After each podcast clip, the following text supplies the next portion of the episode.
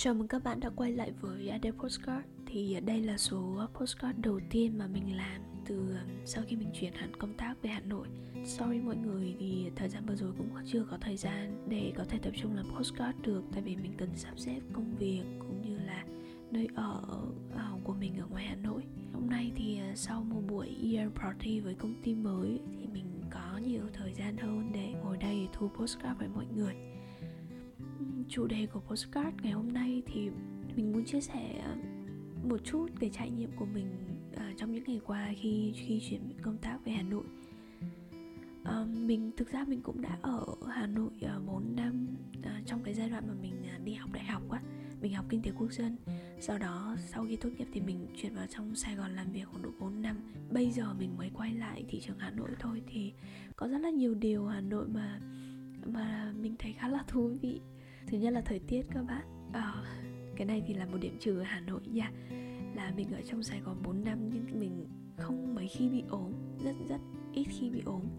Tuy nhiên là khi vừa về hà nội khoảng độ một hai ngày um, thời tiết ở đây là thay đổi là cái thứ nhất. Uh, thứ hai là bụi này. Um, rồi thời tiết nó cũng khắc nghiệt hơn đấy nên là mình bị cảm cúm các bạn. Nên là khi mà các bạn nghe số postcard này thì sẽ thấy là mình hơi bị ngạt mũi một xíu. Yên tâm là mình sẽ không bị covid đâu. Mình uh, track rất là rõ những cái system và uh, mình luôn ghi nhớ cái uh, lộ trình di chuyển của mình để nhỡ trong cái trường hợp mà biết đâu mình có cái dấu hiệu của covid thì mình có thể uh, khai báo với các cơ quan chức năng một cách tốt hơn. Anyway yes thời tiết không là một cái thế mạnh của hà nội. Um, tiết thay đổi rất là nhiều uh, bụi hơn sài gòn nữa và lạnh nữa. Uh, điểm thứ hai là mình uh, thấy uh, thú vị và cũng hơi bất ngờ một xíu là việc thuê nhà trong hà nội có vẻ khó khăn hơn ở trong sài gòn mọi người. Trong sài gòn thì thường khi mà mình thuê những cái căn hộ những căn chung cư á, hoặc là một phòng thì mình chỉ việc um, đóng cọc một tháng và trả tiền một tháng thôi mình ký hợp đồng một năm và nếu mình muốn chuyển đi trước một năm thì chỉ cần mình có thể tìm lại được một người thuê khác mà chuyển giao được cái hợp đồng đó thì không có vấn đề gì cả mình sẽ vẫn nhận được cọc. Tuy nhiên ở hà nội thì rất là khác biệt mọi người. Ở hà nội tất cả những cái căn chung cư mà mình gặp thì hầu hết là mọi người đóng cọc một tháng và trả tiền 3 tháng thanh toán 3 tháng một. À, thậm chí có những cái hợp đồng như bạn mình đăng ký là đóng cọc một tháng và thanh toán 6 tháng 1 thì nó là một cái huge difference với với việc thuê nhà trong Sài Gòn. Theo trải nghiệm cá nhân của mình mình thấy cái dịch vụ ờ, thuê cho thuê nhà trong Sài Gòn nó vẫn đâu đó nó cũng dễ dàng hơn. À, mình có thuê một cái căn phòng trong một cái căn chung cư khoảng độ ba bốn phòng ngủ á. Khi mà mình bàn về cái vấn đề hợp đồng thì mình nói là có thể là mình sẽ thuê 6 tháng thôi hoặc là mình có muốn thêm một số cái điều khoản nào đó trong hợp đồng ấy thì cũng không được hỗ trợ. Các bạn ấy chỉ say đâu thôi. Không có cái practice là mình phải negotiate mình phải thương lượng với khách hàng mà chỉ không là không thôi không có hỗ trợ khách hàng nhiệt tình cho lắm. Thì đấy có thể coi là một cái điểm trừ hơn mình mình sẽ coi nó là một cái sự khác biệt giữa Hà Nội và Sài Gòn. À, điều thứ ba nữa là có thể là mình khá là may mắn. Trong những ngày mình ở Hà Nội á, thì mình gặp các bạn nam. Mọi người rất là ga lăng ví dụ là mình có đi gặp một bạn ở bên à, môi giới căn hộ chẳng hạn thì bạn rất là nhiệt tình đấy à, trong lúc mình đang đợi cái thông tin từ phía chủ nhà đó thì bạn à, sẵn sàng mở đi cà phê và dành trả tiền trước. À, mình không expect cái đó lắm tại vì mình quen với việc trong sài gòn mọi tự chia tiền với nhau rồi. Yeah, ai uống cái gì thì trả cái đấy như không. À, sau đó mặc dù mình cũng không chốt được căn hộ đấy nhưng mà bạn ấy ờ, rất là nhiệt tình hỗ trợ mình trong cái việc mà chị hướng dẫn những cái thông tin rồi chở mình đi vòng vòng để tìm những cái quán ăn mà mình muốn. Tại vì ờ, khi mà quay lại hà nội thì mình mình muốn thử nhiều món lắm. Đặc biệt là các món phở bún uh, bún đậu. bún chả các thứ. Và cũng có một cái trường hợp nữa mà mình thấy mình bị ấn tượng bởi cái sự ga lăng và sự nhiệt tình của mọi người ngoài này.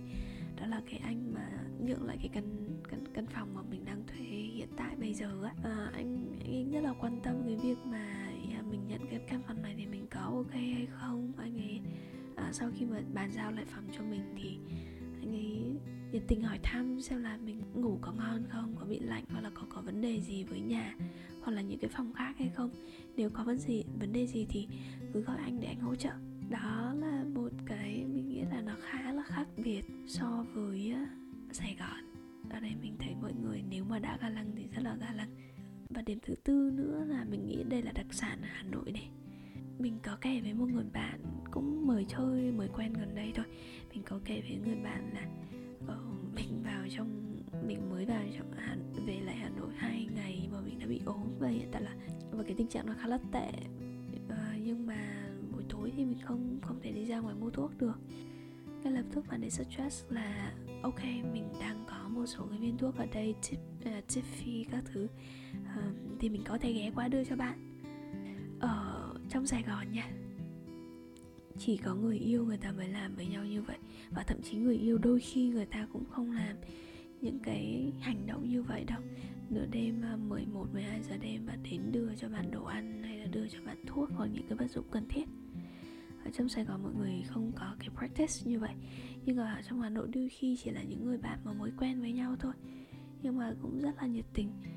Nhà Hà Nội có những cái góc đáng yêu như vậy mà mình, khi mình quay lại mình thấy mới thấy nhớ là hồi xưa mình cũng đã được đối xử. Và một cái điểm cuối cùng mình thích ở Hà Nội đó là ở Hà Nội mọi người thích nói những cái câu chuyện deep conversation hơn. Mọi người thích là ngồi lại với nhau để reflect ờ, để xem năm rồi chúng ta đã học được gì chúng ta đã uh, vượt qua uh, những cái khó khăn hoặc là những cái thử thách ở trong cuộc sống như thế nào. Điều mà bạn thấy biết ơn nhất trong năm 2021 hoặc là những cái gì mà bạn học từ đồng nghiệp của bạn. Thì mình thấy ở, ở Hà Nội có xu hướng là mọi người thích nói chuyện về những cái câu chuyện về ý nghĩa, về idea, về ý tưởng và những cái câu chuyện mà nó deep như vậy hơn ở trong Sài Gòn. Tại vì cái nhịp sống trong Sài Gòn nó quá là nhanh. Nó khiến cho mọi người nhiều khi không không có thể slow down được và chiêm nghiệm về cuộc sống của mình. Tại vì mọi người cuốn theo một cái guồng quay như vậy thì Hà Nội thì cái mood à, và cái vibe nó hơi khác một xíu nó không à, như mọi người hay nói đùa là Hà Nội không vội được đâu đó đó là một điểm mình khá thích ở Hà Nội và mình về cơ bản là trừ cái việc mà bị ốm ra thì mình rất là enjoy uh, cuộc sống mới của mình ở Hà Nội cũng như là những cái dự án um, kế hoạch sắp tới của mình đối với team One Arrow Consulting và team IT của bên mình